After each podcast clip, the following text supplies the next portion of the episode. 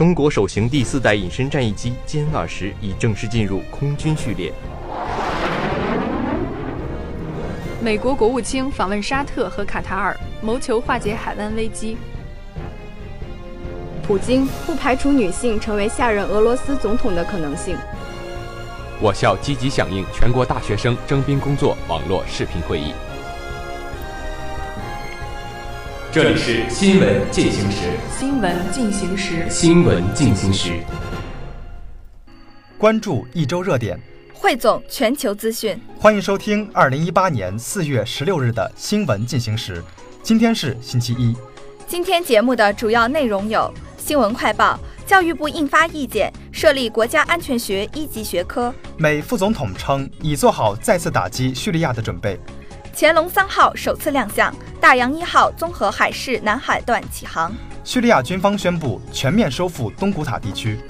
回声北化化学工程学院顺利完成三个本科专业的校内预评估工作。人民日报官方微博平台关注我校辅导员学生发展辅导课程。评论员文章汲取智慧，继续前行，海南的明天会更好。评论员文章外卖三国杀岂能一地鸡毛？首先是一组新闻快报：教育部印发意见，设立国家安全学一级学科。本报北京四月十三日电，日前，教育部印发关于加强大中小学国家安全教育的实施意见，简称意见，要求设立国家安全学一级学科，依托普通高校和职业院校现有相关学科专业，开展国家安全专业人才培养。教育部遴选一批有条件的高校，建立国家安全教育研究专门机构，设立相关研究项目。意见的重点工作包括构建完善国家安全教育内容体系，推进国家安全教育实践基地建设，加强国家安全教育师资队伍建设。意见要求开展教育督导，将国家安全教育开展情况纳入年度督导计划。将督导评价结果纳入年度考核指标体系，定期开展专项督导，确保经费投入，充分利用各种经费渠道，积极吸纳社会力量，参与国家安全教育资源建设。美副总统称已做好再次打击叙利亚的准备。新华社利马四月十四日电，美国副总统彭斯十四日在秘鲁首都利马说，美国政府已经做好再次军事打击叙利亚的准备。并将应对叙利亚及其盟国可能采取的报复行动。正在利马出席第八届美洲国家首脑会议的彭斯对记者说：“美法英三国联合进行的对叙利亚的军事打击取得了极大成功，打击了叙利亚进行化武攻击的可能性。”当被问及为何美国不等有关叙利亚化武事件调查开启就采取军事打击，彭斯说：“美国确信叙利亚政府进行了化学武器袭击。”他说。叙利亚巴沙尔政府如果再次使用化学武器，将为此付出极大代价。叙利亚外交部十四日发表声明说，叙政府强烈谴责美国、英国和法国对叙发动导弹袭击。这一袭击再次表明美英法对国际法的蔑视，此举将加剧世界紧张局势，威威胁国际和平与安全。叙政府还敦促国际社会谴责美英法对叙的此次袭击。乾隆三号首次亮相，大洋一号综合海试南海段启航。新华社大洋一号四月十五日电，搭载乾隆三号无人无缆潜水器和七十名科考队员的大洋一号科考船十五日从厦门启航，奔赴南海执行大洋一号综合海试 B 航段科考任务。这也是目前我国最先进的自主无人潜水器乾隆三号首次出海。本航段首席科学家蔡威说，本航段主要是通过使用大洋一号在南海开展相关设备试验，完成重大装备海上验收，推动乾隆系统潜水器的发展。乾隆三号将进行海试，对其主要技术指标和功能进行验证，并根据需求，在天然气水合物试采区和多金属结合试采区进行试验性应用。按照计划。科考队将完成潜龙三号的海上试验与验收，完成 EM 一二二多波束系统的标定和验收，完成国产超短基线基站的标定，开展一千多米级多金属结合采集系统海试区的选址与环境基线调查，开展天然气水合物试采区及临近区域地质和环境调查。叙利亚军方宣布全面收复东古塔地区。新华社大马士革四月十四日电，叙利亚军方十四日发表声明，宣布全面收复大马士革东郊东古塔地区。声明说，随着最后一批反政府武装撤离东古塔地区杜马镇，政府军现已全面解放东古塔，军方取得重大胜利，整个东古塔地区的恐怖主义被清除。目前。拆弹小组正在清除武装分子留在广场和街道上的爆炸物，为下一步政府军进驻及民众返乡做准备。军方在杜马发现了大量地道和武器弹药制造场所，还发现一些粮仓，储存着本应分发给民众的食物。声明还说，在叙利亚军队及其盟友在东库塔地区的军事行动取得重大进展之际，美国、法国、英国向叙利亚发动侵略。叙防空系统进行了回击。根据叙政府军和反政府武装伊斯兰军达成的协议，伊斯兰军承诺从其据点杜马撤离，前往叙北部阿勒颇省的杰拉布卢斯，同时释放扣押人员。回声北化化学工程学院顺利完成三个本科专业的校内预评估工作。二零一八年四月二日至四日，由天津大学冯亚青副校长、大连理工大学潘艳秋副部长。和原北京化工大学化学工程学院院长张泽廷教授组成的专家组，对化学工程与工艺和能源化学工程专业进行了评估。由北京林业大学孙德志院长、北京科技大学唐小龙副院长、北京航空航天大学范文宏副院长和北京化工大学李建伟教授组成的专家组，对环境工程专业进行了评估。专家组在认真审阅各专业自评报告的基础上，通过听取学院本科教学整体介绍及专业负责人汇报，考察化工教学实验中心、昌平校区智慧校园系统和教学基础设施，与专业核心课教师和教学管理人员深度访谈，与各年级学生座谈，查阅试卷、毕业论文、教学档案及管理文件等资料。听课调研课堂教学等，全面了解各专业的本科教学基本情况。经过讨论，形成了评估意见。专家组一致认为，学校及学院对本科教学工作高度重视，组织有力，工作有效。三个专业的自评报告全面客观，如实反映了目前存在的问题，并给出了可行的改进方案。专家组同时针对专业定位、培养目标、课程体系的构建方面提出了合理化的意见和建议，包括专业定位与学校的办学定位相统一，培养目标进一步突出专业特色，进一步探索和加强师资队伍建设、实验室建设、质量保障体系建设及教育教学改革。人民日报官方微博平台关注我校辅导员学生发展辅导课程。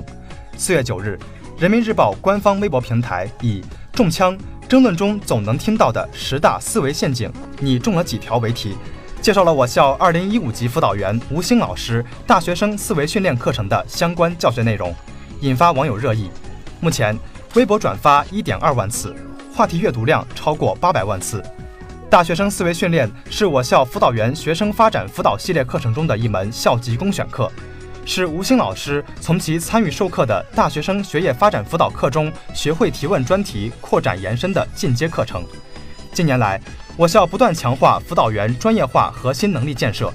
重点建设辅导员深度辅导能力、教学能力、科研能力三大提升体系。通过每年举办学生发展辅导课教学评比，选派辅导员参与各级教学基本功大赛等路径，辅导员教学能力得到显著提升。学工系统承担起全校形势与政策、就业创业指导、军事理论等必修课程的教学任务，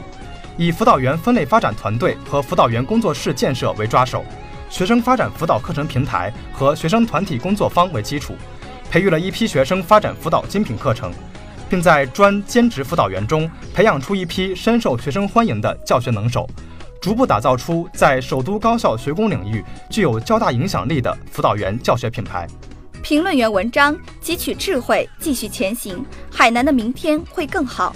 在庆祝海南建省办经济特区三十周年大会上，习近平总书记以海南省办经济特区为契机，为未来建设经济特区指明了方向。海南建省办经济特区三十周年，中国改革开放四十周年。经济特区不仅是重要的窗口、试验平台，还要成为开拓者、实干家。未来把经济特区继续办出水平，大有可为，必有可为。一滴水能反映太阳的光辉，一个地方能体现一个国家的风貌。海南就是中国四十年改革开放、中国办经济特区的一个重要历史见证。曾经，琼州之地只是一个封闭落后的边陲岛屿。得益于改革开放的战略抉择，受惠于经济特区的发展优势，如今的海南已经是中国最开放、最具活力的地区之一。一个地区、一个国家、一个民族，唯有在历史前进的逻辑中前进，在时代发展的潮流中发展，才能繁荣兴旺。经济特区继续办出水平，要顺应大势。何为大势？深化改革、扩大开放就是大势。习近平总书记指出，改革开放是中国的第二次革命，海南更是因改革开放而生，因改革开放而兴。可以说，新时代的海南，新时代的经济特区，只有扛好改革开放的大旗，才能沿着正确的方向一直走下去，将改革开放进行到底。这是鲜明的时代特色，更是继续办好经济特区的关键逻辑。经济特区继续办出水平，就要永葆精神。习近平总书记在博鳌亚洲论坛二零一八年年会开幕式上就指出，四十年来，中国人民始终艰苦奋斗、顽强拼搏、上下求索、锐意进取、与时俱进、一往无前、敞开胸襟拥抱世界。从这个意义上说，新时代继续办好经济特区，不仅要传承这种精神，更需要创新思路、凝聚力量、突出特色、增创优势。经济特色继续办出水平，就要守住前沿。回眸过往，从1978年开启改革开放大幕，到1988年海南省办经济特区，数十年砥砺奋进，数十载春风化雨，哪个不是在党的领导下，在人民的辛勤奋斗中取得的骄人成绩？办好中国的事情，关键在党，这是中国革命建设和改革事业得出的一条基本结论，也是继续办好经济特区需要牢记的基本要求，又是一个崭新的起点。也给人们汲取智慧、继续前行的力量。海南建省办经济特区的三十年，中国改革开放的四十年，从这里再出发，经济特区会更好，海南的明天会更好，中国的未来会更好。评论员文章：外卖三国杀岂能一地鸡毛？一分钱吃鸡不是梦。就在全国吃货羡慕无锡人的时候，持续了一周之久的无锡外卖三国混战按下暂停键。四月十一日，无锡市工商局召开紧急行政约谈会，约谈美团、滴滴和饿了么，指出近期三家外卖运营平台出现扰乱社会秩序的行为，要求立即停止实施违法行为，积极主动协助配合执法部门开展调查。这场外卖三国杀让人不禁想起前几年的网约车大战、共享单车大战。每场互联网企业大战都有价格战、补贴烧钱的影子，而这次的无锡外卖三国杀，无论在场面和气势上，更是将这种烧钱补贴套路玩得气势恢宏。因无锡外卖骑手不够，企业甚至组织苏州骑手驰援。有消息称，滴滴和美团两家在无锡一天就撒下了一千多万补贴，让无锡得以全程吃外卖。再看未满两年的共享单车企业。其现状让人不忍直视，全国多地出现共享单车坟墓。且不说造成巨大社会资源浪费，共享单车企业最终的命运也是让消费者唏嘘不已。过度的价格战对于行业和消费者都不是好事情，亏损换市场，烧钱打对手。一旦战况结束，局势进入稳定期，那些烧过的钱都要补回来，价格回调，补贴减少。即便不去理会未来外卖市场是否会形成垄断巨头的报复性回涨这一问题，眼下火热的补贴战也带来了诸多负面影响。据媒体报道，无锡网友纷纷抱怨外卖配送速度非常慢，商家给的外卖量少质差，外卖骑手剧增，以至于堵塞交通，甚至因为拼单赶时间，骑手发生多起交通事故。对此，无锡市工商局表示。三家外卖平台发放的优惠券不能简单理解为普惠消费者的红红利，应当属于不正当竞争行为和垄断经营行为，不利于市场机制的高效运营。市场大势也是合久必分，分久必合。企业不仅要有完善的资金链，更要有过硬的产品质量。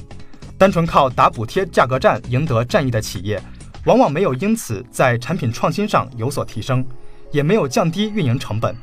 单纯的补贴换来的只是短时间的崛起，如果找不到长期的核心竞争力，还是一样会衰落。什么时候国内互联网企业不再把价格战当作唯一竞争手段，不再那么急功近利，消费者的权益以及用户体验才能得到真正的提升。最后是今明两天的天气预报：今天晴，最低气温十一摄氏度，最高气温二十三摄氏度；明天多云，最低气温十二摄氏度，最高气温二十五摄氏度。以上就是今天节目的全部内容。编辑刘浩奇，播音王真婷、赵鹏飞，导播赵天怡。感谢您的收听，我们下期再见。再见。